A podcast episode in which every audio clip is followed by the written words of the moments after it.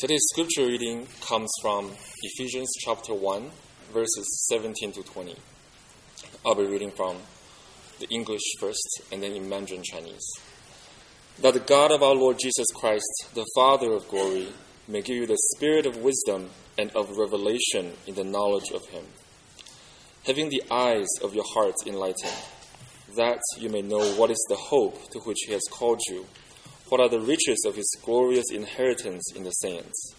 And what is the immeasurable greatness of his power toward us who believe? According to the working of his great might that he worked in Christ, when he raised him from the dead and seated him at his right hand in the heavenly places. Now I'll be reading in Mandarin Chinese. 求我们主耶稣基督的神，荣耀的父。 将那赐人智慧与启示的灵赏给你们，使你们真知道他，并且照明你们心中的眼睛，使你们知道他的恩招有何等指望，他在圣徒中得的基业有何等丰盛的荣耀，并知道他向我们这信的人所显的能力是何等浩大，就是照他在基督身上所运行的大能大力，使他在从死里复活。叫他在天上坐在自己的右边。This is God's word，这是神的话语。Father, may the words of my lips and the meditations of all of our hearts be acceptable in your sight, O Lord, our strength and our Redeemer.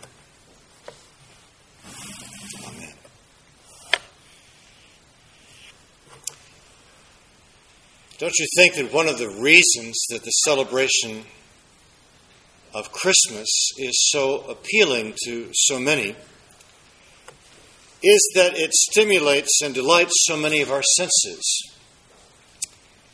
For our eyes, there's light and color. For our touch, there is warmth and the softness of fur.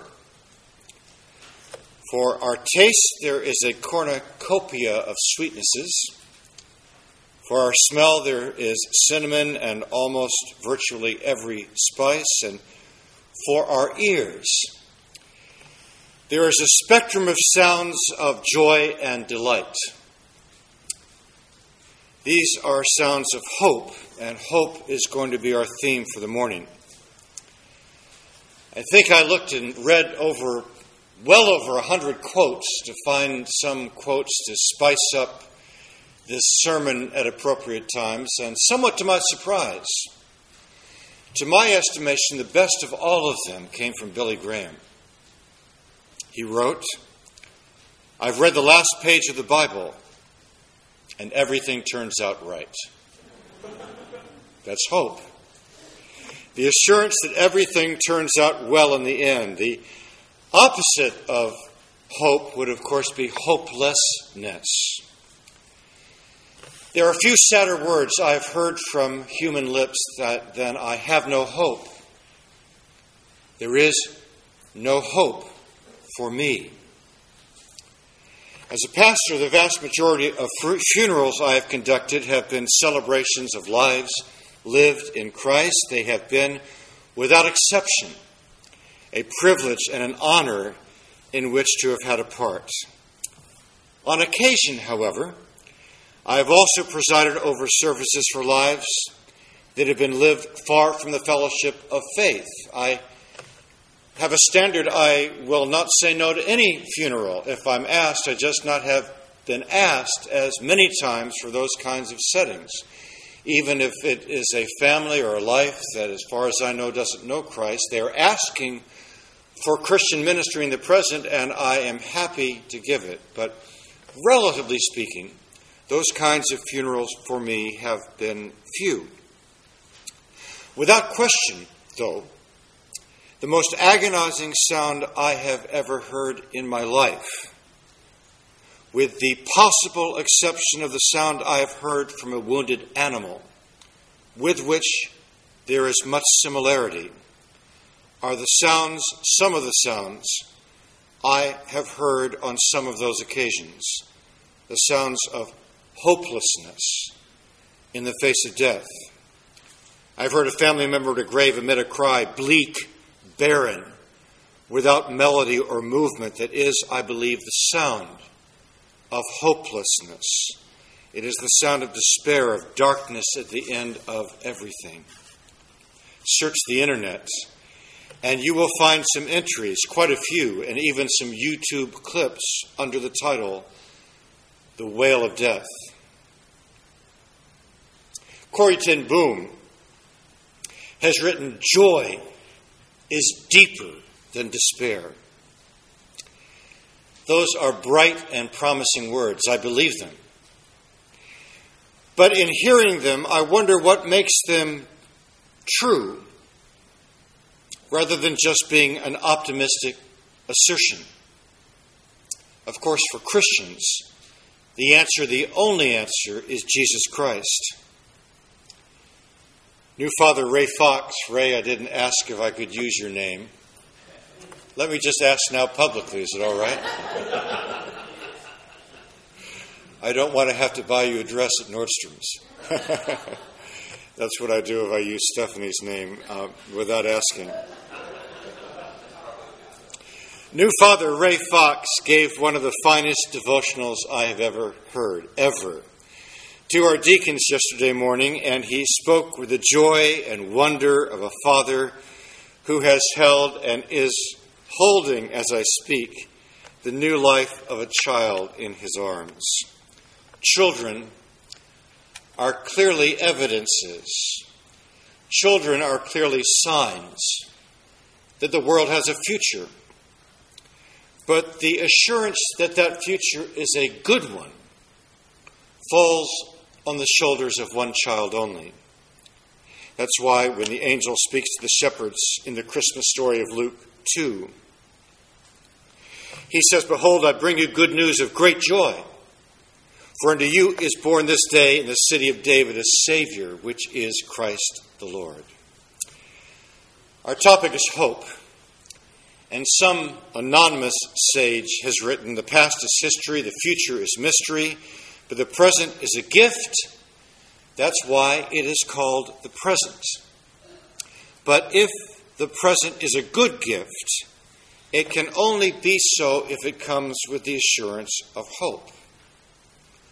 We simply, I believe, cannot overestimate the degree to which our present behavior and our present living is connected and determined by what we believe about the ultimate future. Now, our Christian translation of the biblical word for hope, hope, doesn't particularly help. It has developed a lot of connotations of insecurity and of uncertainty. When I see a person ahead of me at the usually the 7-Eleven store buying a lottery ticket and sometimes the cashier will hand it back saying, "I hope you win." I think to myself, that isn't hope, that's a pipe dream. The biblical understanding of hope is a life shaping, joyous certainty that your future is to be grasped by the love and glory of the living God and is to be rounded by a new heaven and a new earth. The real life changing dynamic of Christianity is an experience within one's self of nothing less and other than the presence of the future. Listen again to the text just before Poe read to us, verses 13 and 14 of that first chapter of Ephesians.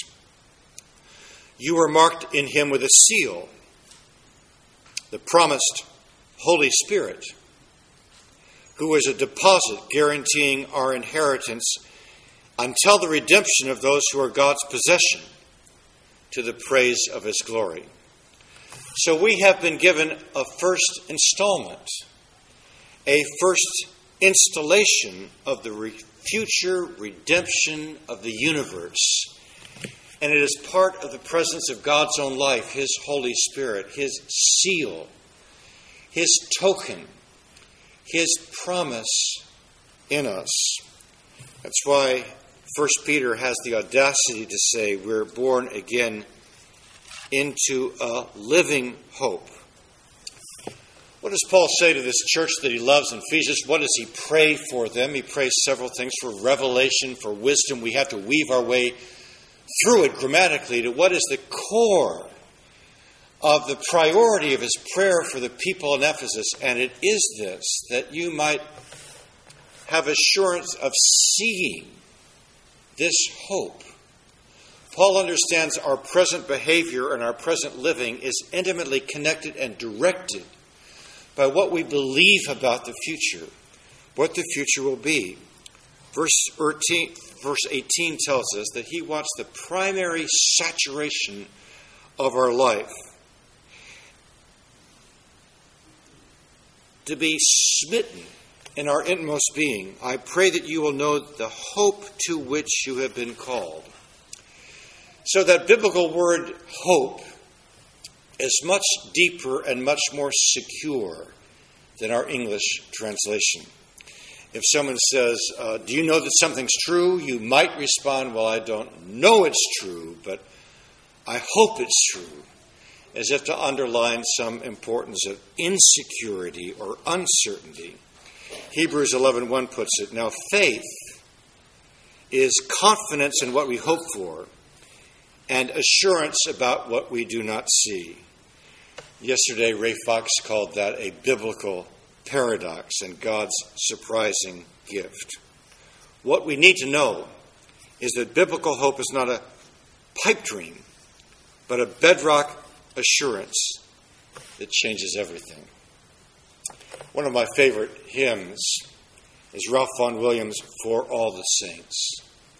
It has a stanza that goes like this The strife is fierce, the warfare long, steals on the ear the distant triumph song. Then hearts are brave again, and arms are strong.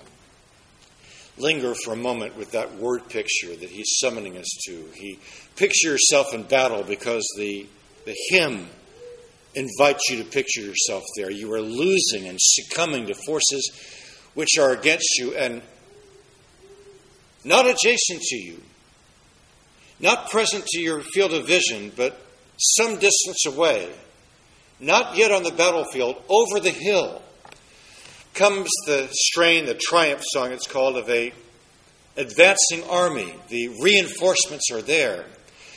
And your arm is quickened and your strength is renewed, and you fight with a new vigor because the certainty of the future has been assured for you.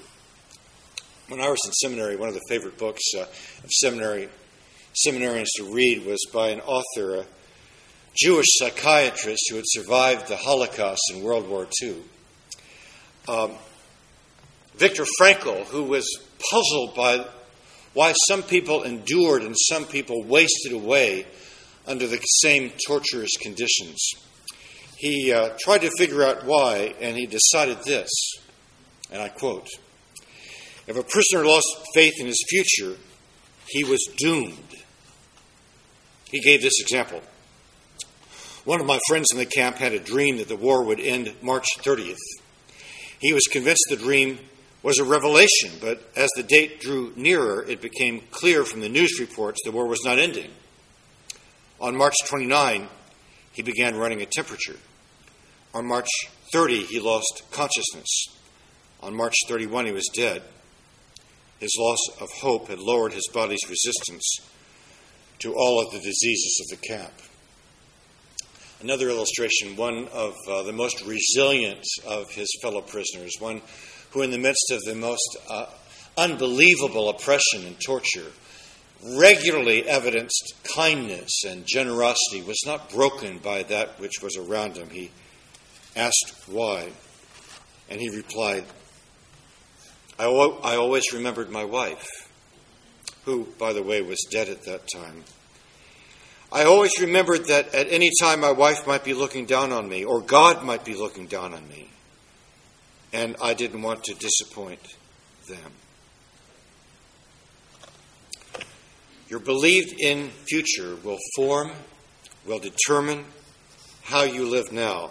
Paul says there isn't another way. Let's look very briefly. I want to look at two distinctive passage, uh, characteristics in this passage about hope, and then close with an illustration. There are two surprising features that I found in this particular passage about the distinctiveness of Christian hope. Look first at verse 18. I pray that the eyes of your heart may be enlightened in order that you may know the hope to which he has called you, the riches of his glorious inheritance in his holy people. Look at that word, inheritance. It means value, it means net worth, it means treasure.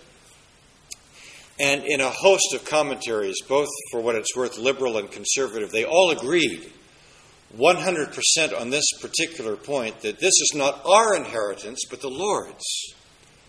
Listen to it again the riches of His glorious inheritance in His saints. What do you give a person who has everything? What do you give to Bill Gates that means anything to him?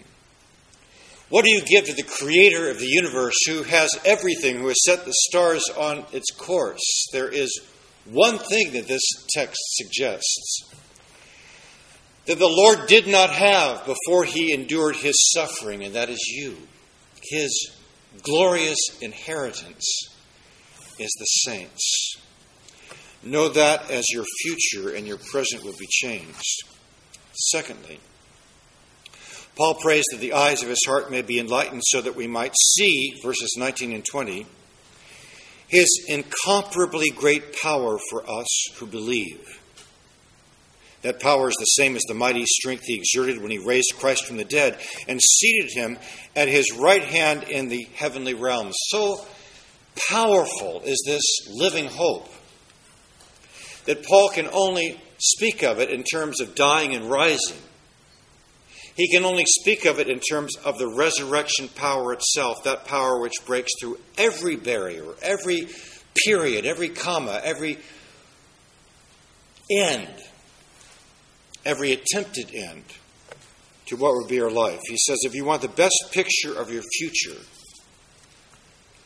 look at the risen Christ. The resurrection power is God's work present in your life now power which brings life from death, power which brings God's transformation. Then he moves immediately on to it in this amazing passage from the resurrection to the session of Christ. Christ's work is done. Christ's work is complete. Christ is at rest in the place of honor and authority at the right hand of the Father. He rules and reigns in resurrection triumph, in session at the right hand of God Himself. This week you've seen the death of one of the great figures of the 20th century. I believe that is true because the genius of Nelson Mandela's contribution was a direct result of his connection to and understanding of biblical hope. Growing up, Mandela attended a Methodist church school and was baptized in a small African Methodist church. Christianity Today reports this week that in his autobiography, The Long Walk to Freedom, he speaks with great appreciation of his early Christian formation. He writes, I saw that virtually all of the achievements of Africans seem to have come about through the missionary work of the church. While attending college, the most elite black college at that time in South Africa, he was a member of the Christian Student Association and he taught Bible classes at churches in nearby villages. Mandela's Christianity, so the, article maintains, helped him resist in the 1940s being swept along with the communism of the rest of the movement of which he was closely aligned. He simply, uh, for all its appeal to him, could not give uh, allegiance to the atheism of communism. He clearly believed there was another way to go. Mandela's Christian faith influenced him even at uh, the most revolutionary part of his career. And I quote uh, the article Rather than bombing densely populated areas, Mandela instead chose to organize acts of sabotage, the first target being an electricity substation. Later attacks would focus on things like the burning of crops, destruction of government offices, damaging government owned factory machines, blowing up telephone lines. All of this was carefully done at night so as to avoid any civilian casualties.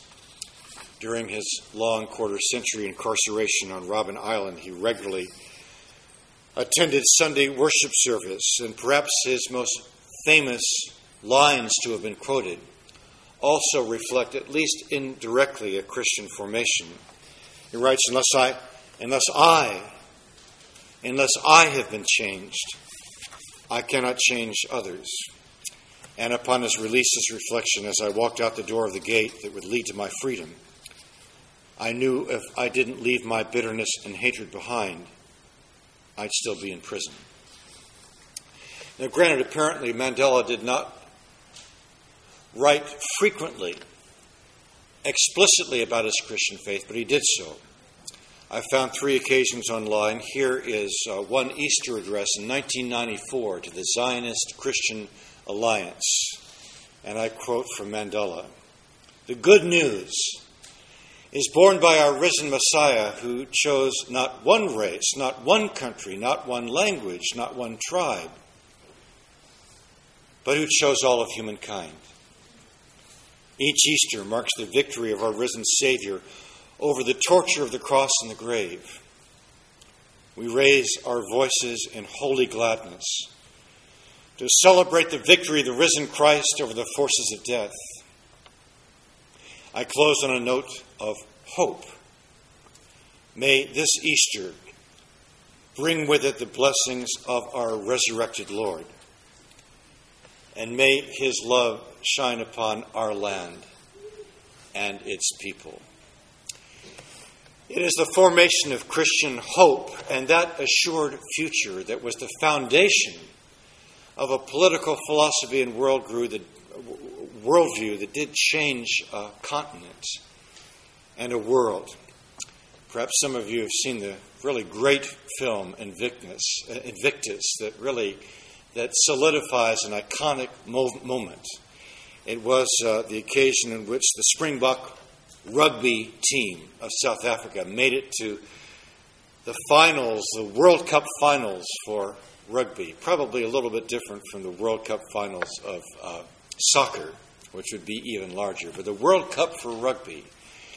And uh, the Springbok rugby team, it seems, during the years of apartheid, was. Um,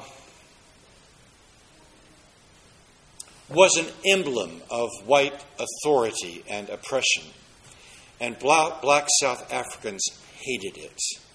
They rooted against any other team that was playing Springbok, somewhat like we root for any team that's playing the Yankees on this side. And so it was an iconic moment when, in the beginning of the finals, uh, uh, Mandela walked on the field with a Springbok hat and greeted each member of the even then mostly white team. And as he went off the field, all South Africans, black and white, saw the largely white stands shouting, Nelson, Nelson, Nelson. That's why perhaps one of the great iconic photographs of all of sports is Mandela uh, presenting the World Trophy to the Springbok captain upon uh, their victory in 19, either 94 or 95. At that, the next year in his inaugural address, he ended it with, May God bless Africa. I believe God has blessed Africa through the Christian ministry of Nelson Mandela, as he will bless all those who live out of the assurity of this living hope, which, when we are connected to, changes everything and brings with us not only the presence of the Holy Spirit, but the transforming, transfiguring power of the resurrection. We are His glory, His rich inheritance. And when we see that it was that living hope that led Jesus through His suffering of the cross, when we believe that we are His inheritance, to the degree that we do, He will become our inheritance and our living hope. Living and holy God, we are thankful for all the sights and sounds, colors and smells of the season, but most of all, we are glad that they lead us to a vision of not a bright optimism, not a pipe dream, but a solid living hope, sealed with your Holy Spirit and shown to us with a foretaste of the future and the resurrection of Jesus Christ from the dead, and over all that which is killing us. Father, may we connect ourselves to that assured future, and because of that, have everything in us changed and have the possibility of being agents of change for others. For it is in the name of hope himself, even Jesus Christ, that we pray.